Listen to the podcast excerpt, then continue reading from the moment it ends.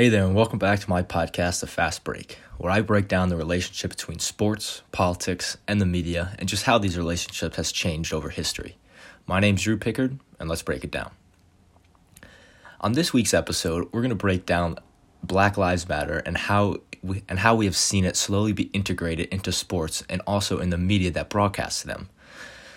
So, like I do with all these podcasts, I'm first going to start off with with some history and some context about the topic. So, so now looking at Black Lives Matter and how it came to be this this powerful movement we know today, um, we first have to go back to the summer of 2013, and and this was the year that George Zimmerman was uh, was acquitted after fatally shooting 17 uh, year old Trayvon Martin uh, in Florida, and you know 17 months prior to that uh, acquittal, um, in February of 2012, uh, this is just the how um, you know the the what happened in that event and. Um, you know, Trayvon Martin, he was walking back home uh, from a convenience store uh, where he purchased an iced tea and some Skittles. Um, you know, that's all he had on on on his person. Uh, you know, besides a couple uh, uh a, a, couple loose dollars here and. Uh, you know, George Zimmerman, uh, he was a part of the uh, community watch in which uh, Trayvon was uh, walking through, and um, he noticed Trayvon, and it was raining out, and he had a hood on. So, uh, you know, for for that reason, I guess um, uh, he thought it was a uh, he was a bit suspicious walking around, and uh, you know he called in a suspicious person to the to the local law enforcement, and um, you know although being told to to hold his position and and and not confront uh, the teenager, uh, Zimmerman uh, you know he would he would disobey uh, those orders and and proceed to approach him, and uh, moments later Zimmerman would he would shoot uh, Trayvon Martin in the chest, leaving him leaving him dead at the scene. And in court, um, you know, Zimmerman stated that his actions were were in self defense and protected by Florida's stand your ground laws. And uh, if you aren't familiar with with stand your ground laws, uh, um, you know this law is a is a it, it's a law that says if a person is attacking you uh, or or you feel threatened um, in a place where you shouldn't. Um, that means you know in the public, uh, on your own property, uh, wherever really, and it says that you have the right to stand your ground, um, you know, and, and meet force with force, including deadly force, if if he or she uh, is, and if, if he or she thinks it's necessary to do so uh, to prevent death or, or bodily harm uh, to oneself, and that's uh, that's how the state of Florida um, uh, describes uh, stand your grounds laws. So, you know, now what exactly does that law mean? You know, to me, uh, it's a it's pretty vague, and and while some people may respond to that by saying, you know, the meaning is right there, the words are right there. Um, you know, I still think uh, it's not as uh, as specific, uh, you know, as as it as it needs to be as something as something as uh, important as you know standing your ground. But how do you prove that someone was really in danger if the only other person there is deceased and and can't share their side of the story? Um, you know, this is why I think the law should be revised or or, or even taken away. Um, just because it allows for so much gray area and leniency for the people using it, um, you know, as their reasoning, uh, just like Zimmerman did. And after his acquittal, uh, many Americans felt betrayed by our justice system, uh, you know, because they're because this was just another of the many cases uh, where a black person uh, lies dead uh, by the hands of law enforcement, or in this case, uh, you know, a neighborhood a neighborhood watch, um, and and and with no punishments given. Um, you know, and it's and it's this kind of frustration and anger that sparks the idea to start a movement, um, you know, as a cry for help, uh, and and that's exactly why Black Lives Matter was founded. And you know, the movement itself it wouldn't be nationally known or, or recognized until 2014, where another pair of unfortunate events uh, unfolded with with the killing of 18 uh, year old Michael Brown in St. Louis and 43 uh, year old Eric Gardner uh, in the borough of Staten Island of New York City. Um, you know, and following the following the news of these of these deaths and and with them happening, you know, just a year or two after uh, Trayvon Martin um, being shot, uh, you know, the black community felt attacked, and and they needed the country uh, to know, uh, to know that, and you know, so after Michael Brown's death, um, protests protests similar to the ones we we've seen uh, this past summer uh, erupted in cities uh, like Baltimore, Maryland, and uh, Ferguson, Missouri, uh, the town or the city in which uh, Michael Brown, um, in the city of which Michael Brown lived in, and you know. It was because of these protests that people started to wake up and see what was happening in and around our cities.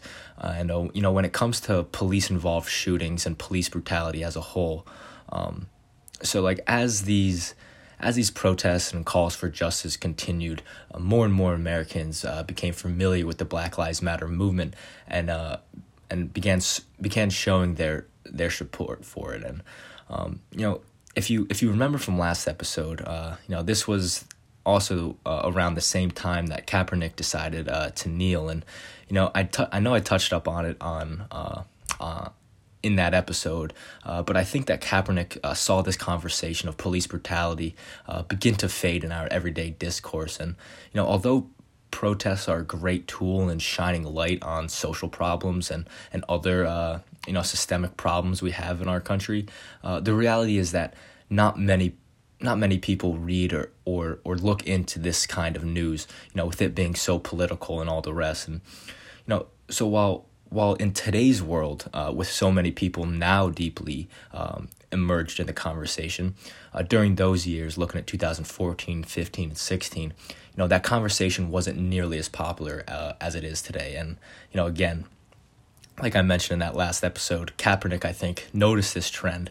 And, uh, you know, with that decision to kneel, uh, he brought the protests from the streets uh, to the stadiums and, and, and showed to a different audience, a new audience at that, uh, you know, of what was happening in our country and why this and why it is important that, uh, you know, we have, that we have this conversation. And, you know, after the actions of Kaepernick, um, you know, many many other notable athletes like the names of LeBron James, Serena Williams, Michael Jordan, uh, Sue Bird, Patrick Mahomes, you know, and as as well as as well as many others, and they all followed suit as they began, uh, you know, to use their platform as a place to advocate for Black lives and uh, and to shed light on police brutality. Um, you know, and um, out of those out of those names mentioned, uh, I think that LeBron James uh, has made the headlines the most when talking about uh, social change.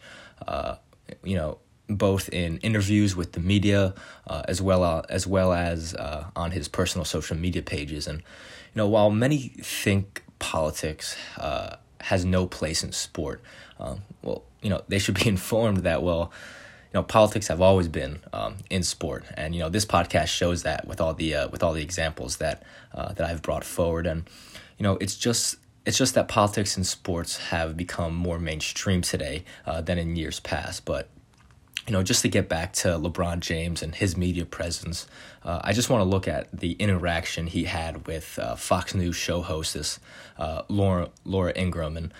Uh, for those who may not be familiar, uh, Laura Ingraham, um, she has her own show on, on Fox News called The Ingraham Angle, and um, it's on from Mondays to Fridays, t- uh, 10 p.m. to 11 p.m. And uh, on one of her broadcasts uh, back in 2018, uh, following a sit down conversation um, with LeBron James and Kevin Durant, in which they talked about you know the racial divide in America and and the excessive and the excessive force used by police.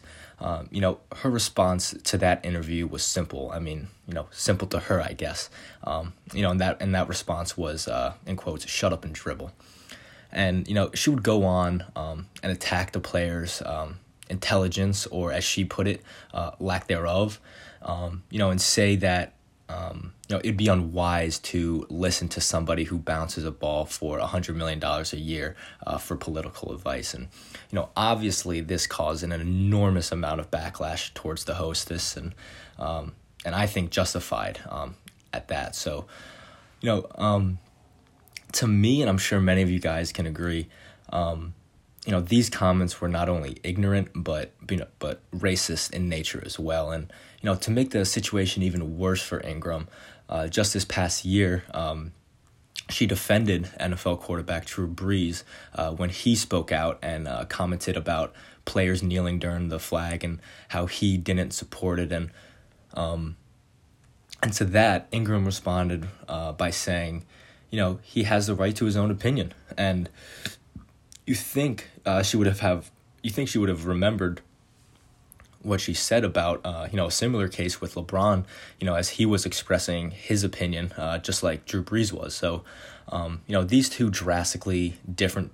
These are two drastically different viewpoints, and I think it has a, a very racial undertone to it uh, that should not be uh, uh, looked past. And you know, this is also can act as as another example on on how news outlets uh, form a narrative um, when sharing a story, like I mentioned uh, uh, in the in the in the uh, in the Kaepernick uh, podcast. But you know, now I want to kind of switch our focus uh, to the conversation of of Black Lives Matter in 2020 and also today in 2021. So, you know, the reason why we saw so many leagues and so many teams uh, this past year releasing statements about uh, supporting Black Lives Matter and, and also just trying to advocate for social change.